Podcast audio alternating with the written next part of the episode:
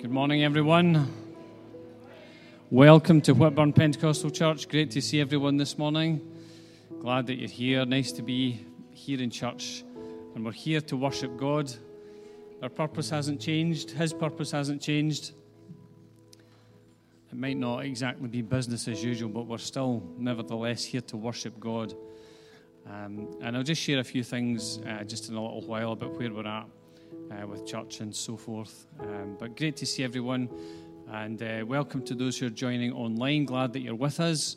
Um, please, if you can, really find a way to, to kind of get yourself comfortable and uh, stay tuned with us through the service. Let's just pray as we welcome the Holy Spirit into our presence, into our gathering today. He's already here, but Father, we thank you that you want to come and meet with us today. Father, your word says that you inhabit the praises of your people. And Lord, we ask that you would come and inhabit our praise today as we raise our voices. Father, as we worship you through song, Father, we pray that you'd come and live in our praise. Lord, we want to experience your presence today. Lord, we've come here to meet with you. Lord, we know that we can do that wherever. We don't need to be in a building to do that. But Father, there's something about the dynamic of your people gathering together. It's something that you uh, have planned for us to do. Father, that our faith is not just an individual faith, but Father, it's, it's our faith, it's a corporate faith.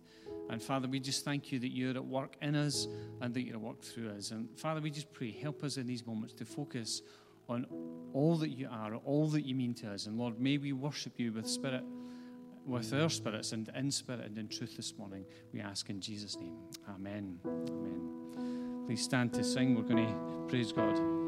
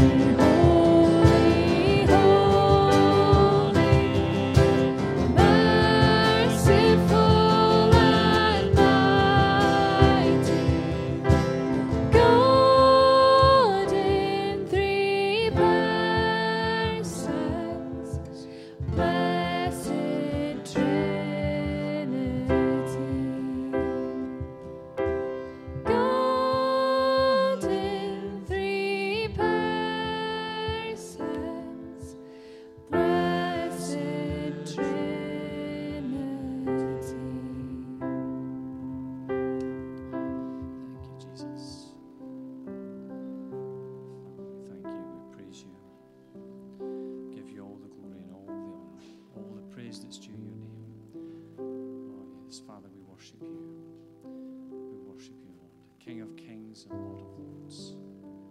Glorify your name. Thank you, Lord.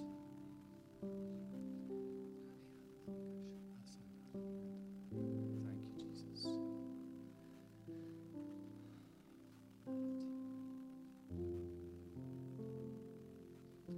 Father, we just thank you for who you are today. Father, we thank you that you are eternal, that you are holy, that you're faithful, that you're loving. Father, that you pour out your grace upon us, that you pour out mercy. Father, you're also a God of justice. You're a God who sees the right and the wrong in everything. But Father, we thank you that you judge justly. You're not swayed by people's opinions. You're not swayed by the things which tie us up in the way that we think. But Father, you're able to see things clearly and think clearly and judge clearly. And Father, we thank you for that. We thank you that when we come to you, that your judgments are right, that your judgments are just.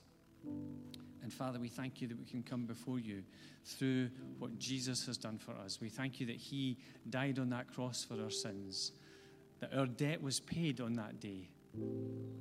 Father, we, we can walk as, as free men and free women. We can walk uh, anywhere we want. We can do anything we like in that sense because we're free.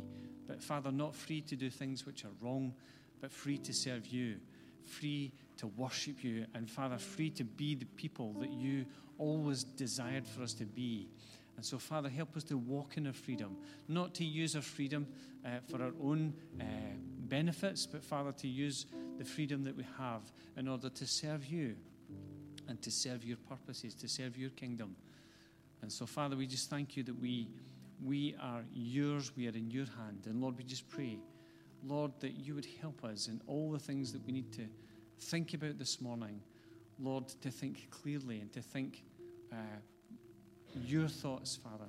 And so, Lord, we just ask that you'd come, continue to be with us and, and speak to us. And Lord, we pray that our hearts and minds would be opened up to all that you have for us. In Jesus' name we ask. Please be seated.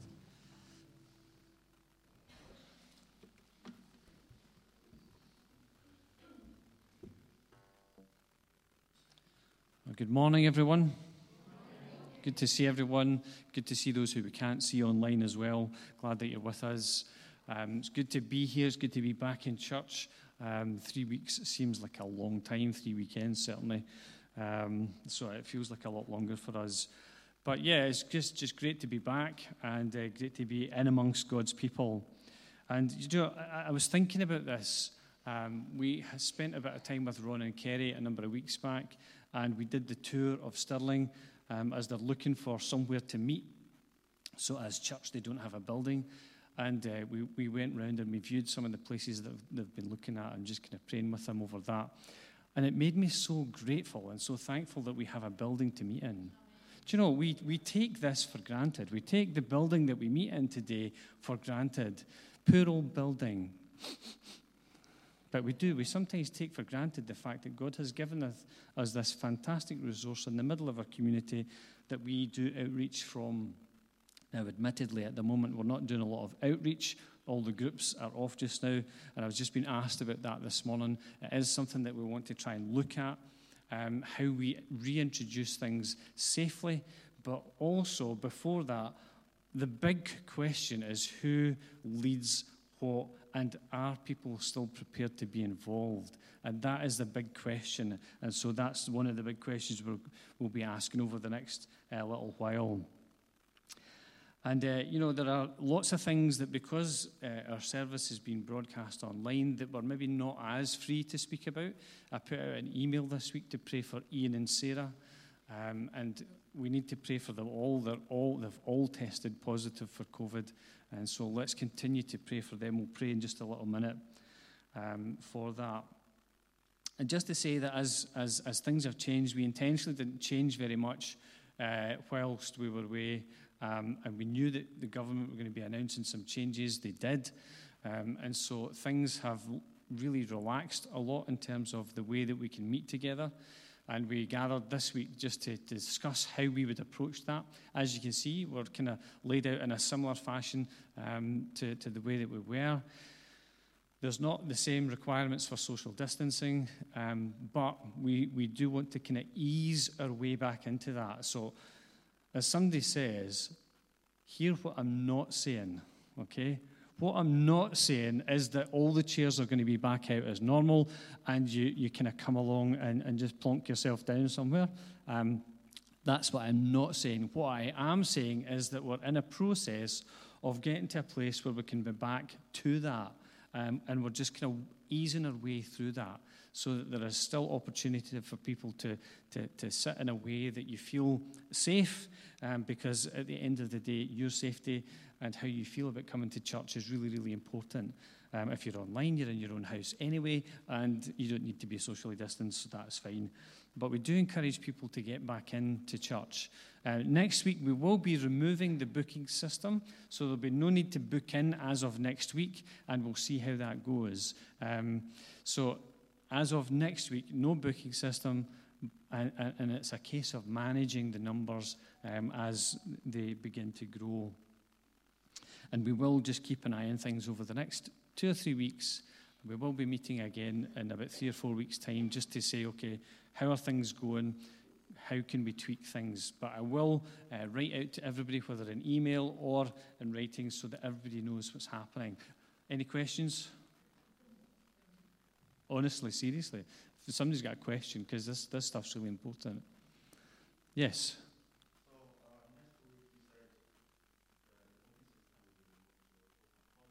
Yeah.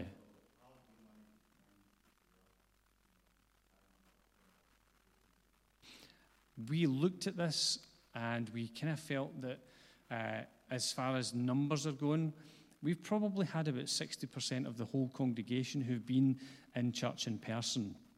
That number is, is gradually growing, and we don't anticipate there being a rapid influx of people. But it's a great question. Um, but if that is the case, we will need to look at that uh, in a way that helps people to, to, to feel safe. Um, but our, our COVID duty officers, will, duty officers will still be on duty. They will be there to make sure that people are seated in a way that's, that's safe and, and, and just kind of meeting everybody's needs. Um, so they will continue to be on duty and doing the things that they're doing. So we will monitor that. We will still need to do track and trace, which reminds me, I need to take a photograph. Thank you, Sams, for doing all this while I've been away. Nathan, you waved that first time. Come wave again. Okay. Okay, don't bother, Nathan. Make me feel really awkward. That's like when you go to high, high five somebody and they just leave you hanging. Um, but yeah, uh, we will continue to do track and trace. We do need to keep uh, tabs on who's in the building on any given Sunday. We will still need to wear masks. It's still part of what we need to do. So just so that everybody is on the same page with that as well. If you do have any questions and you want to ask, just feel free to come and chat, phone, drop me an email, whatever it is, um, and we will help you with that. I just want to say a prayer before we come to God's Word, um, and just some people that we need to pray for today. So let's just bow our heads in prayer uh, for a minute. Father, we thank you that we can come to you with everything that's on our hearts. Lord, we can give those things to you. And Lord, we, we want to just present some people to you today. Lord, we present Dawn to you today. And Lord, we ask for your protection over her. And Father, we ask that you would strengthen her. And Father, that you would just bring her through uh, the difficulties that she is facing today. Lord, for Ian and Sarah and their family, Lord, we just bring them before you. And Lord, we ask that you would just minister into their situation. And Lord, we, we, we pray that they would be able to move out of their situation uh, very soon and, uh, and just really begin to do the things which are on their hearts to do. And so, Father, we just lift them before you. Lord, we pray for Tom, who's still uh, struggling at the moment. Lord, we ask that your hand would be upon him and strengthen them as a family. And Lord, just be uh, at the center of what they're doing.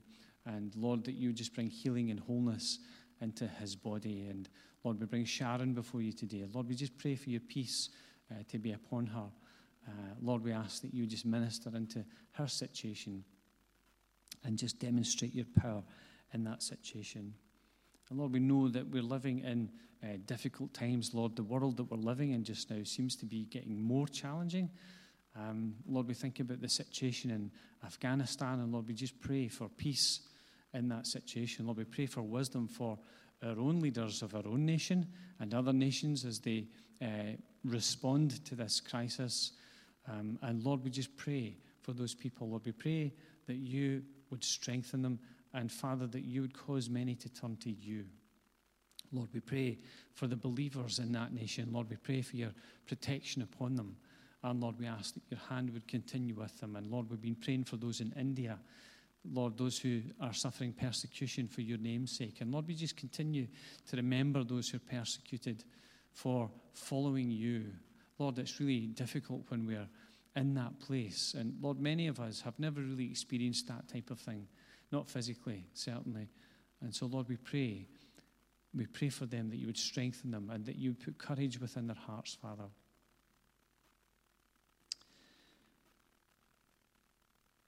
And Lord, we just pray for those who are continuing to walk through the journey of loss and bereavement. And Father, we ask for strength, for peace. And Lord, each of us have felt the pain of loss in one sense and one way or another. And so, Father, we ask for your strength for those who are struggling in these situations. And Lord, we ask that you would just be strength to them. Lord, that you would be such a source of peace to them. And Lord, that you would minister into every situation and every family. Father, we thank you for who you are. We thank you that we can bring these prayers, petitions, and requests before you. Father, we thank you for each other. We thank you for the building that we sit in. Father, we thank you for health and strength that enables us to be here today. Father, we thank you for your grace, which is lavished upon us, for your love, the way that you love us, Father, Lord, with an indescribable love. Love that always hopes, always perseveres, always believes, always trusts. Father, we thank you that you never give up on us and that you continue to speak into our lives. And Lord, we just pray. We pray that as we come to your word, Lord, may we be focused solely on you for these moments. Lord, we've been focusing on you in worship. May we focus on you in your word as well. And Father, we pray that your spirit would move amongst us and speak into our hearts. In Jesus' name, amen. Okay. I just wanted to ask you a little question before we start today. How's your faith doing? Okay. How's your faith doing? It's not a rhetorical question, really, it's an actual question. Some people have got thumbs up. Do you know, it's one of the important questions that we need to ask ourselves. How, how is my faith? And I use that word with a certain reservation my. How is my faith? Because it's not just something that I own. Faith is something that's a collective amongst us. It's our faith given to us by God. And what God has entrusted to you, you need to take hold of that. And that's why I say, How's your faith? What I'm really asking is, what are you doing with the deposit of faith that God has given you? Are you nurturing that? Are you causing it to grow and be fruitful in your life? So, how's your faith? I don't know about you, our faith is challenged sometimes, and I, I feel challenged in my faith at times. Maybe I'm the only person who feels challenged in their faith. I'll tell you one thing, I'll always be honest about it. The times when I'm challenged in my faith.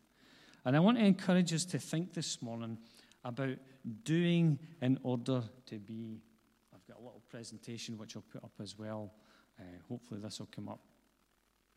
Do in order to be. If you listen to me talking, normally what I say is what's important is who we are, that the being part of us. We are human beings. We're not human doings, we're human beings first and foremost. God has created us human beings, living souls. And who we are is more important than what we do. I, I, say that all the time, but this morning I'm going to reverse that to say that we need to do in order to be, and you'll see where I'm going in a little second. I'm going to read from Hebrews chapter 12, verses 1 and 3. I'm going to read from the NIV, but then as I walk through these passages, I'm going to put up on the screen uh, verses from the amplified version of the, the Bible. It's a, a slightly more expanded translation. But let's read Hebrews chapter 12, verses 1 to 3. Is everybody okay? Yeah? Remember, face masks, and it's hard for me to see what's going on behind the face mask, so uh, I do need your encouragement. But let's read uh, Hebrews chapter 12, verses 1 to 3. Therefore, since we are surrounded by such a great cloud of witnesses, let us throw off everything that hinders and the sin that so easily entangles us, and let us run with perseverance the race marked out for us. Let us fix our eyes on Jesus, the author and perfecter of our faith, who, for the joy set before him, uh, sorry, uh, I'm, I'm, going on, I'm not reading, I'm quoting now out my own head. who for the joy set before him endured the cross, scorning its shame, and sat down at the right hand of the throne of God. Consider him who endured such opposition from sinful men, so that you will not grow weary and lose heart. What a fantastic piece of scripture that we're going to focus on just for a, a few moments this morning. I remember way back when all this COVID malarkey started, chatting with one of the head teachers, a Christian gentleman, one of the West Lothian head teachers, and he said to me about COVID, it's a marathon, not a sprint. It's a marathon, not a sprint. In other words, how we're going to get through this, we need to pace ourselves. Because at that time, everybody was trying to do everything possible to, to do everything. And we just couldn't do everything. And we've not been able to do everything. And he said it's a marathon, not a sprint. And now we're a year and a half into all this. And I realize more than ever how true what he said was. It's a marathon and not a sprint. I don't know how you feel at the moment about life and about the situation that we all face. I don't know where you're at. We're all probably at different places. There are times where we are fine and we're all, uh, everything's going okay. And then there are probably times where we're just kind of like needing somebody to, to give us a word of encouragement. And I, I kind of sometimes think that life has been a little bit like this idea of a war of attrition. Do you know what a war of attrition is? There's a little thing floating. Can you see that as well? What a distraction. You probably can't see it in the camera, but uh, there's this little thing floating around in my peripheral vision. This whole thing about a war of attrition, it's when we gradually wear people down. You know, over time. It's not all happening at once, but gradually over time, you wear your, your enemy down and they get to the point where they just feel like giving up. Okay? Sounds like marriage sometimes. Oh, I mean, uh, I'm only joking. I'm only joking by that. This whole idea of a war of attrition when we're gradually worn down. I was talking about me, by the way, not, not you. Where you're gradually worn down over time. And I, I think there's a real danger that the last 18 months can have been a bit like that for us, where we kind of feel like we're, we're just in this constant grind and it's trying to kind of keep ourselves uh, buoyant in the midst of all that. But we need to remember we need to remember that this particular book called Hebrews in the Bible was written to persecuted Christians. It was written to people who had converted to, to Christianity from an old form of faith, from uh, Judaism. They had converted to this from the old covenant to the new covenant, if we can put it that way. And this new covenant, this faith based religion, was beginning to cause them trouble. They were beginning to be persecuted because they had adhered to this new way of understanding who God was and how He wants to interact with people. It's a different kind of faith. It's one that's not based on ritual and religion and routines and all that kind of stuff, although we can be in the danger of getting into that. But it's based solely on faith in the Lord Jesus Christ. That's what it's based on. The church, even today, is filled with traditions. We even have our own traditions. Our traditions have been shaken up because of COVID. But we all seem to want to ease into a tradition, into something that's familiar. But what I want to suggest is that what we have, this communal corporate faith, is something that should be dynamic and living. It's not something that gets us locked into a routine. And I want to just explore this whole thing about faith today. And what I want to get into is this whole idea of what we need to do in order to be. And I'm going to read from the Amplified Version and just walk through the three verses that we have just read.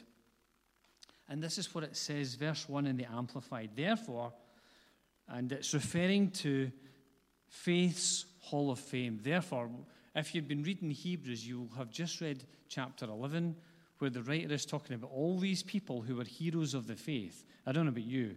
I have lots of heroes of the faith, and some of them are written in that passage. And he's talking about these people who had faith, the same faith, the same God that we believe in, people who had faith that we can learn from. They can be our examples. And he says, Therefore, since we are surrounded by so great a cloud of witnesses, these people who have gone before, who by faith have tested, sorry, testified to the truth of God's absolute faithfulness, stripped off every weight and the sin which so easily and cleverly entangles us. Let us run with endurance and active persistence the race set before us. What an amazing way to put it. And I love the Amplified because it begins to drill down into the detail of some of the language. Um, this was written originally in Greek. It drills down into some of the language and helps us to understand it. And the first thing that I want to point out is that we're encouraged to get rid of the excess weight in our lives. And we're not talking about too many scones and too many coffees and all that kind of stuff, although we probably need to do, deal with that as well at times. But what it's talking about is the stuff that gets into our lives that weighs us down and hinders us in our spiritual race. Paul has talked uh, in other letters about a race and running the race.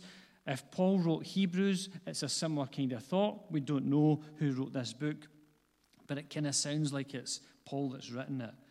And it's this spiritual race, this Christian race. And one of the things that weighs us down, I want to suggest, is our wounds and our worries. What are the things that we need to cast off in order that we can run the race? And as I was thinking about this, I thought there are two things that came to mind wounds and worries. And I want to suggest that our wounds keep us in the past, and our worries keep us in the future. And here we are living in today. Let me say it again our wounds keep us in the past. We look at the things which have wounded us, and we think about those things, and we think about the people who've wounded us, and we continue to live in the past. We can't live fully in today because we're so consumed by the things that have wounded us in the past. Or we can be so consumed with worry that we are always living in the future, worrying about tomorrow, worrying about the things that we don't know, the things that might never happen in our lives. And we're not fully present living in today, missing out on what God has around us, the things that He has for us. Either living in the past or living in the future, rather than living fully in today. And one of the things I want to suggest that when it talks about casting off weight, it helps us to cast off the wounds of the past and the worries of the future, the things that are weighing us down, the things that are occupying our minds. One of the commentaries says this It's not the same thing in all persons. In one, it may be pride, in another, vanity, in another, worldliness, in another, a violent and almost un governable temper, in another, a corrupt imagination, in another, a heavy laden, insensible heart, in another, some improper and unholy attachment. What the commentator was saying is that the things that weigh us down can be different for everybody. I've just mentioned two things things from the past, things from the future that we don't even know about. But he goes on to have this massive, massive list of potential things that could be things that weigh us down. We need to cast off those things in order to be the people that God wants us to be, in order to live free and light. He also talks about the sin which so easily entangles us, the sin that trips us up. How does it put it again? The sin which so easily and cleverly entangles us. I don't know about you, that's what I find with sin. It can be really clever. And once you get involved in it, it can entangle you. And as I was thinking about this, I don't know if you've ever seen a South American with a thing called a bolas. Have you ever saw a bolas? Okay, for those who don't know what a bolas is, it looks something like this. It's a three corded instrument with a heavy weight in the end. And what the person using the bolas will do, it would be used for hunting, it could be used for controlling animals. And you would take that, those three strands, and you swirl them, them round your head, and you let them go at the target. And the idea is that those strings with the weight on the end wrap round the thing's legs and it will fall over and it will be immobile. That's how you use a bolas. Sorry, is that upsetting some people talking about hunting? Sorry. But that's what a bolas does. A bit like the cowboy with his lasso, similar type of idea. And I think what the writer is saying here is that that's what sin can be like. We think we're in control, but actually, what has happened is that somebody has entangled us.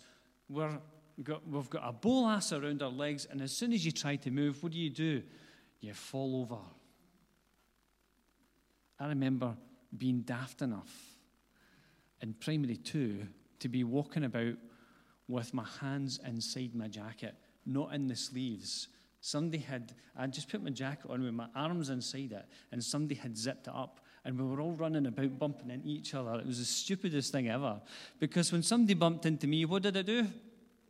I went straight over and landed in my face, and my glasses broke, and I got a scar on one of my eyebrows, whichever one it is. I get rushed into the Royal Infirmary and get sorted out and cause trouble for everybody, as I usually do. Just because I was immobile. I couldn't do anything to stop myself from falling, and even when I did fall, I couldn't put my arms out to save myself. A bit like this whole idea of the bolas. And that's what sin is like. You think you're in control, but then something happens and you realize it's got control of you. And that's the thing with sin. We need to think about sin as being something that wants to master us. If there's something that has control of your life just now, something that you're unable to do something about, or you feel that way, that's wrong, then maybe it's got control of you, and you need to think about what you're going to do about that. I want to encourage us, though, is that Jesus is the one who's able to take the big pair of shears to the bolas, okay? He's the one who sets us free. And if the Son sets us free, we're free indeed. But we need to get rid of the sin that so easily entangles us. And the whole idea that the writer is saying here is that we're in a race and we need to run the race. And there's no point in trying to run a 400 meter race at a 100 meter pace. I read a story in A Resilient Life, going back to that book again, where Gordon MacDonald's at the start of a four lap relay race. He's the first runner. And all he's focused on is that first corner. And the guy from the other school who's in lane number one is taunting him and saying, By the way, I'll see you at the finish line and I'll be winning. And the guy from the other school in lane one set off at the starter's pistol and just rushed on ahead into the distance. And here's Gordon MacDonald running his race, only to find that his competitor had begun to run too fast. And he couldn't keep up the pace until he handed over the baton. I don't think they won that race. but the point is, you can't run a 400 meter race at a 100 meter pace. This is a marathon, not a sprint. What we're doing as church at the moment feels like a bit of a marathon. It almost feels like we can see the end, but not quite. And you know, have you ever seen people at, at the end of a marathon where they've not been able to run the full distance and they're hobbling along through the line. It's just a horrible thing to watch people at the end of a marathon. But we need to learn to pace ourselves. I think that's why Sabbath is so important. Taking time for worship and rest. Sabbath is important. God has designed us to need a Sabbath. And if we rush on in life without taking Sabbath, think about, think about it. Rushing on in life, and half the time we're complaining that we're, we've got no energy, we've got no this, we've no that. And, and we don't take the time. We don't live the way that God has designed us to. We need to learn to pace ourselves so that we can go the distance. And there's a thing in later on in Hebrews, a verse where it talks about enduring hardship as discipline. God is treating you as sons. For what son is not disciplined by his father? And if we think about the things that are happening in life, sometimes those things, it's like that war of attrition, the things that are grinding us down, the things that we're having to endure, and we're thinking, I'm a celebrity, get me out of here. And what does God do? He leaves us in this situation. Why? Oh, why? Because He's teaching us to endure hardship, to endure difficulty as discipline.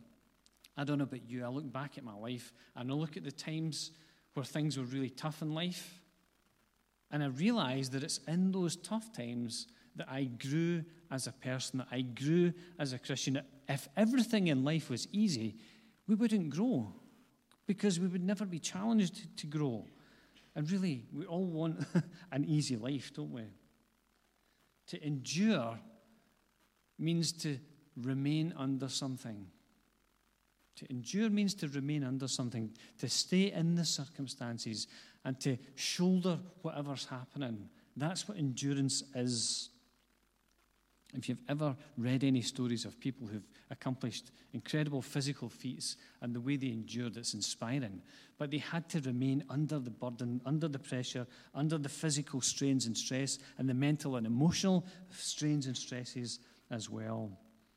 I've only got on to, I thought I'd be on verse 2 by now. I just realised the time's going, and I'm not even in verse 2 yet. Are you still with me?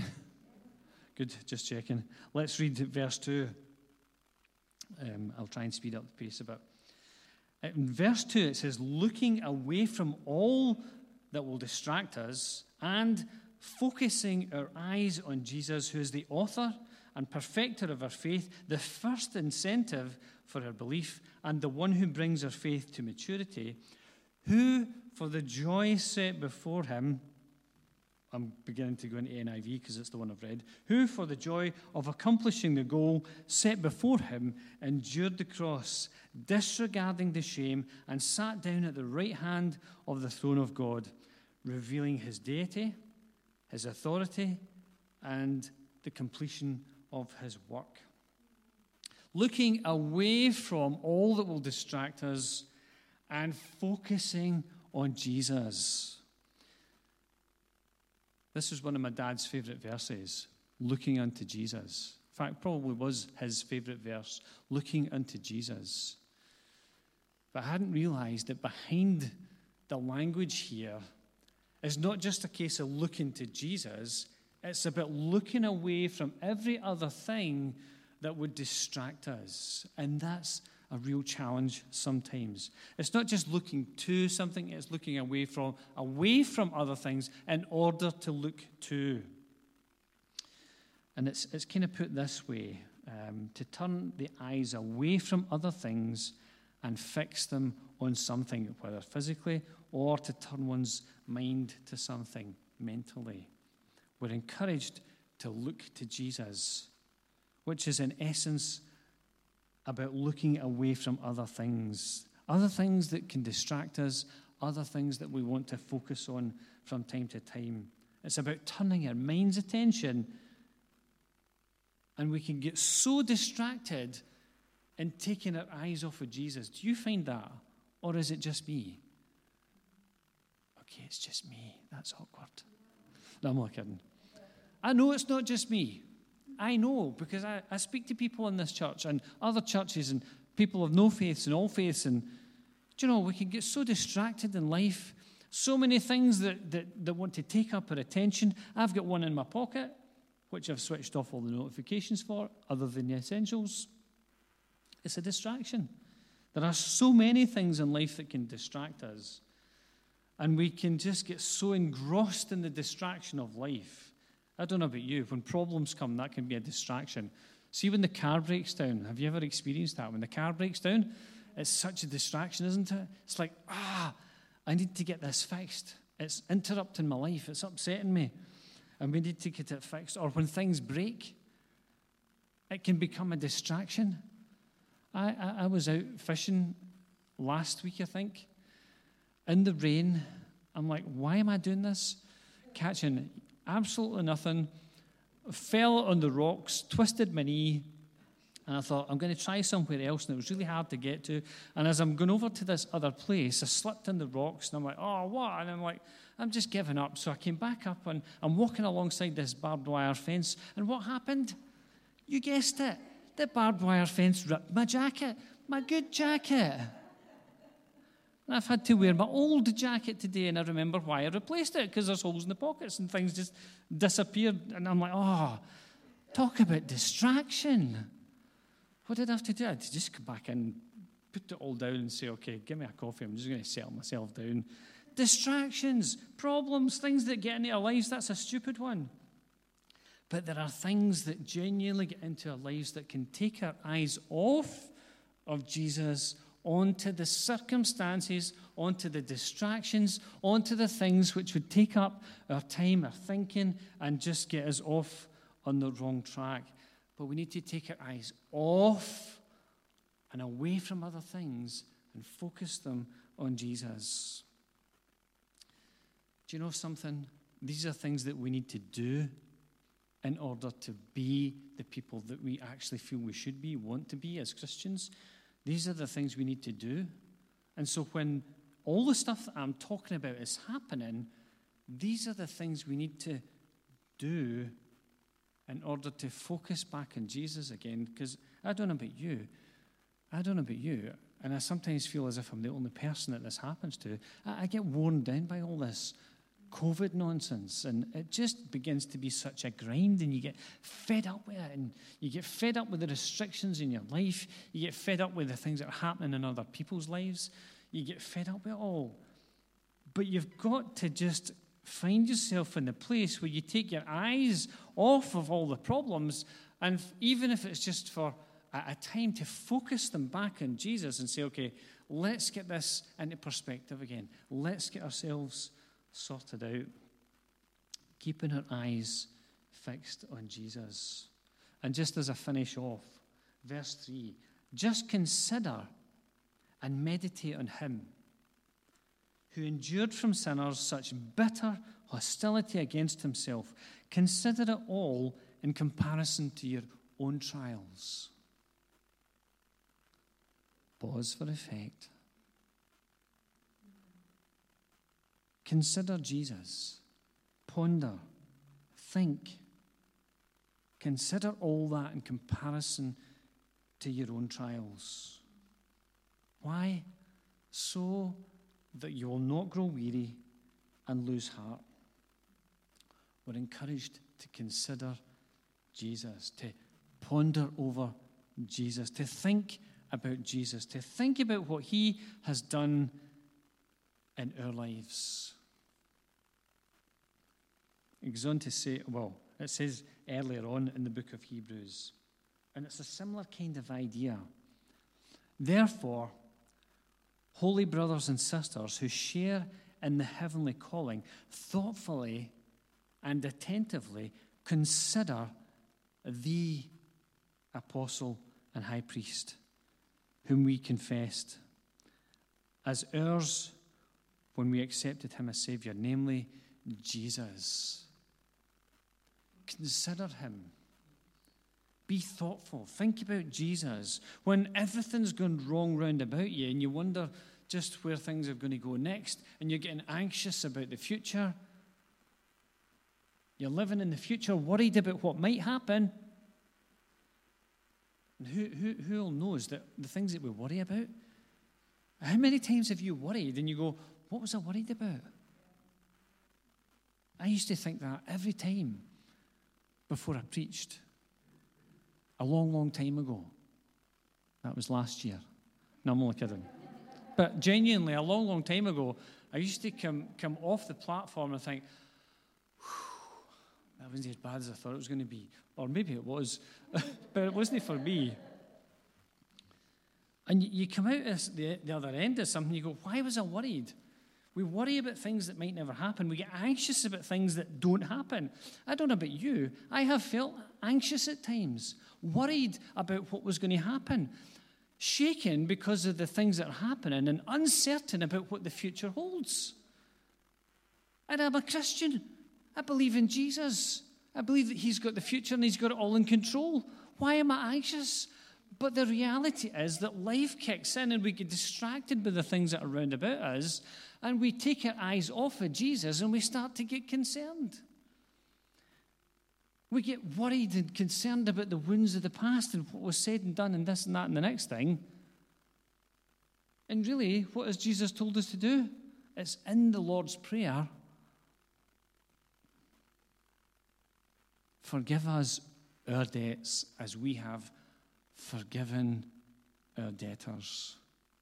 Forgive us our debts as we have forgiven our debtors. And so we let go of the past. We turn our eyes away from the past and we focus on Jesus. We turn our eyes away from the things that we're worried about in the future and we focus them on Jesus. These are the things that we need to do in order to be the people that He wants us to be. Let me just finish off. Almost finished. Why do we want to do these things? So that we will not grow weary or lose heart. So that we will not grow weary or lose heart. What is the opposite of being weary? To be energetic and fresh. Who feels energetic and fresh today? I'm looking around today. Online, who feels energetic and fresh? You'd think off the back of a little break, you would feel energetic and fresh. You spend all your holidays running around like a dafty. the opposite of being weary is to be energetic and fresh. And I know that that's challenging, especially as our bodies get older. They don't have the same energy and we don't feel just quite as fresh as we did when we were 21. We've not to grow weary. We've not to lose heart. The opposite of being heart or faint-hearted, uh, sorry, uh, is to be strong and brave and courageous. Who feels strong and brave and courageous? I'm looking around the congregation today. Do you feel strong? Whoa, come on, bring it on there are moments in life where I definitely don't feel like, come on, bring it on. I'm like, let me run a mile.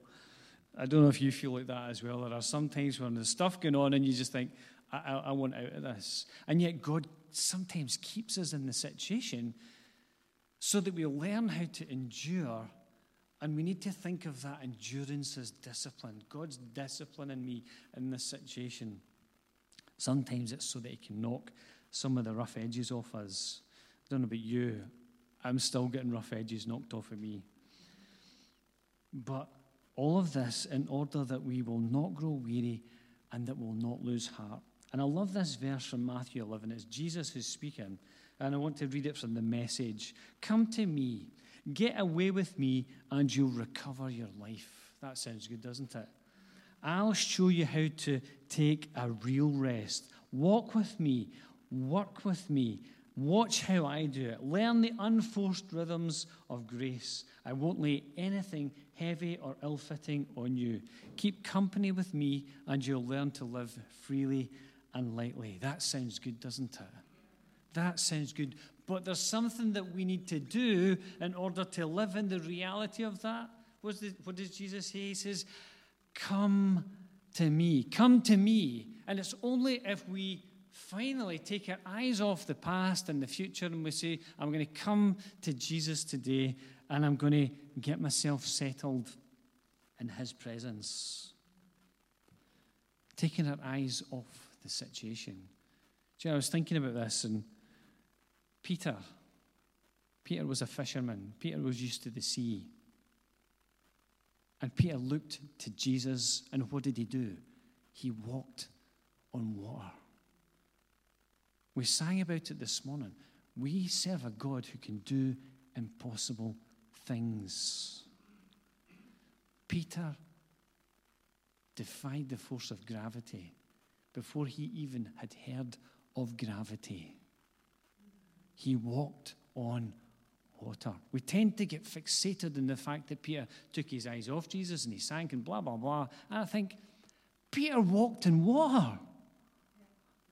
That's crazy. Peter walked on water because he took his eyes away from what was happening round about him. Lord, if it's you, ask me to come and I'll come. And Jesus says, It's me, come. And Peter walked towards Jesus on water. Amazing. He took his eyes away from the other disciples and he says, I don't know about you guys, I'm going to go for it. He took his eyes off the boat, he took his eyes off the wind and the waves and whatever was going on. He took his eyes off of all of those things and he was fixed on Jesus, fixed on Jesus, and so he walked on water. Jesus says, Come to me, all you who are weary and heavy laden with the stuff from the past, the wounds of the past. Maybe, maybe some of us are, are, are kind of locked in the past because of guilt. Jesus can heal us from the guilt of sin and from the guilt of our past. I don't know about you. Sometimes we look back in our lives and things get used against us and we begin to feel guilty about those things, but they're in the past and we can't change them. All we can do is trust in God's grace and forgiveness for today and then for tomorrow. God wants to deal with the guilt of sin, the guilt of our past, the things that have weighed us down in the past and want to keep weighing us down. It's like that bolas that's round our legs and we fall flat on our face and we get up being freed from it, but it's wanting to just hold on to us and be like a ball and chain. It's like, ah, I still can't get rid of it. Even though we're forgiven, sometimes we can still be dealing with the guilt of sin from the past. Jesus wants to deal with all of that. I wonder if Sarah, you can just come up and uh, we're going to finish with a song. I'm going to pray just before that. And uh, let's just take a moment to just in the privacy of your own heart today, focus yourself back on, on Jesus. Maybe you need to say, I'm letting go of the past. I'm not worrying about the future and about tomorrow. I'm going to focus just on you.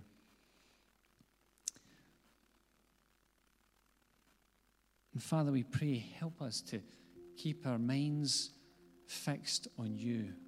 Father, to keep our attention on you, to keep focused on you. And Father, we pray that you would help us to look away from all the things which would set us back, all the things which would distract us, and Father, keep ourselves focused entirely on you. Father, to come into your presence today and to say that we want to let go of the past. We're not going to worry about the future. And we're going to trust in you.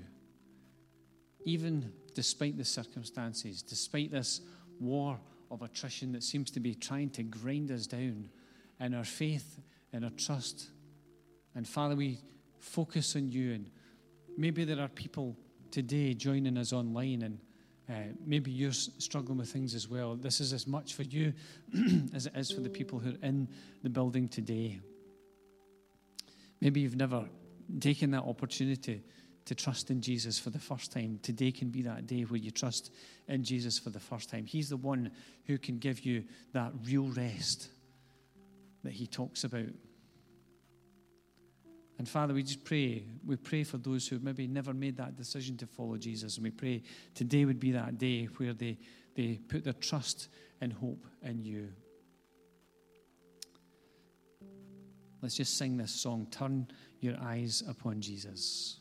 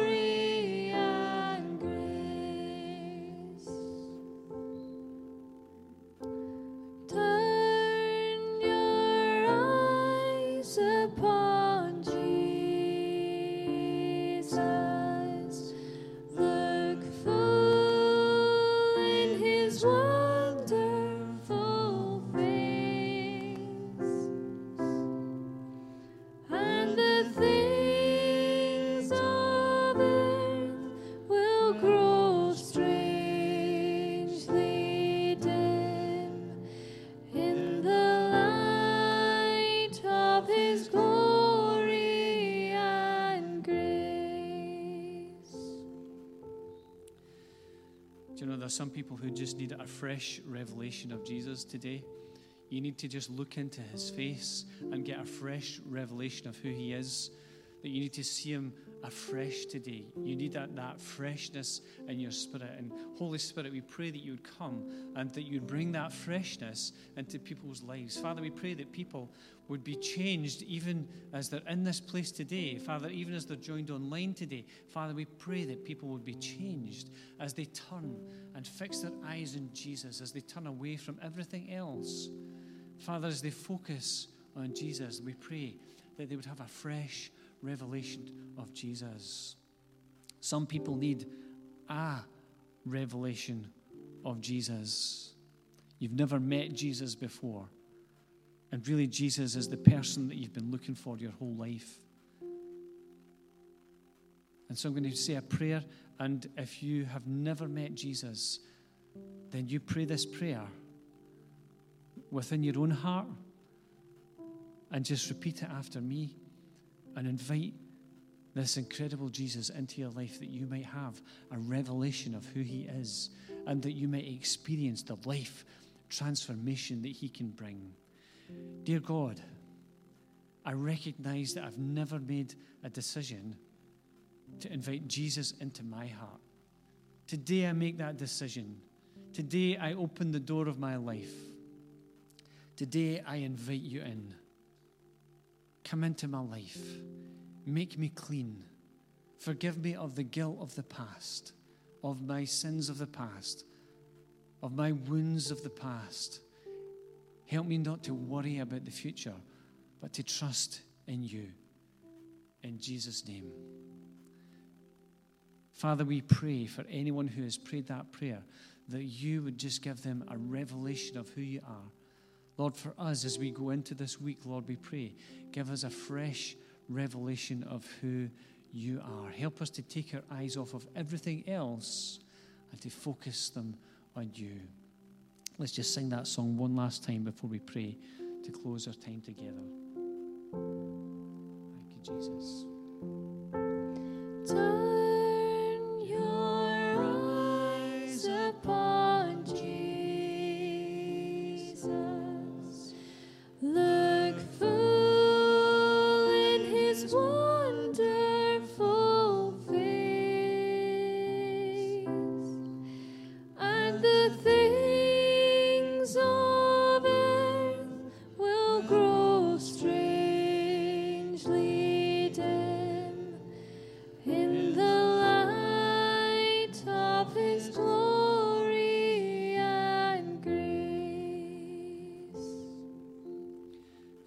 Pray that that would be our experience today and this week that stands in front of us. Father, we just pray that you would open our eyes afresh to see Jesus.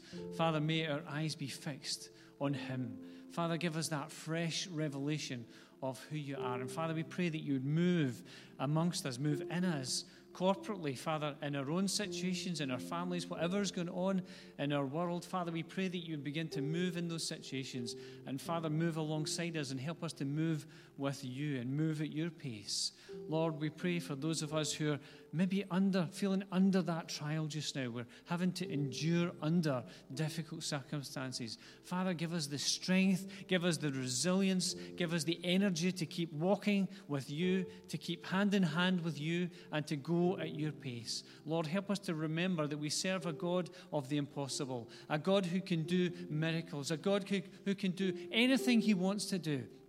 Lord, help us to walk hand in hand with you.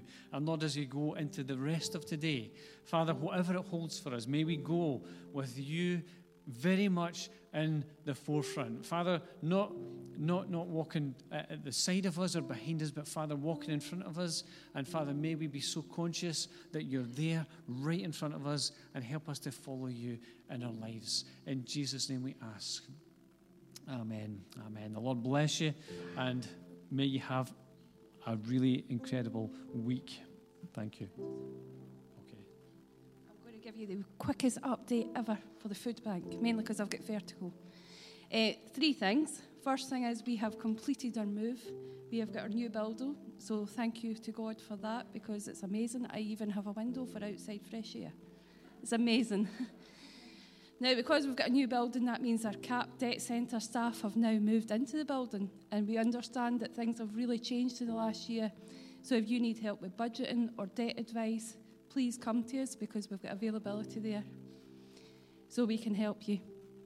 Third thing is, don't know if you've seen my social media or emails flying about this week or any of Sophie's, but we have made it to the final of Charity of the Year for Scotland this week. Um, so we're in the final six of over 24,000 charities. So there is a public vote as well as a private judges vote. So if you could just nip onto the SCVO website and vote for us, that would be great. Thank you. And hopefully, Stevie, we can do a bigger update and get photos of our new buildings soon. Thank you.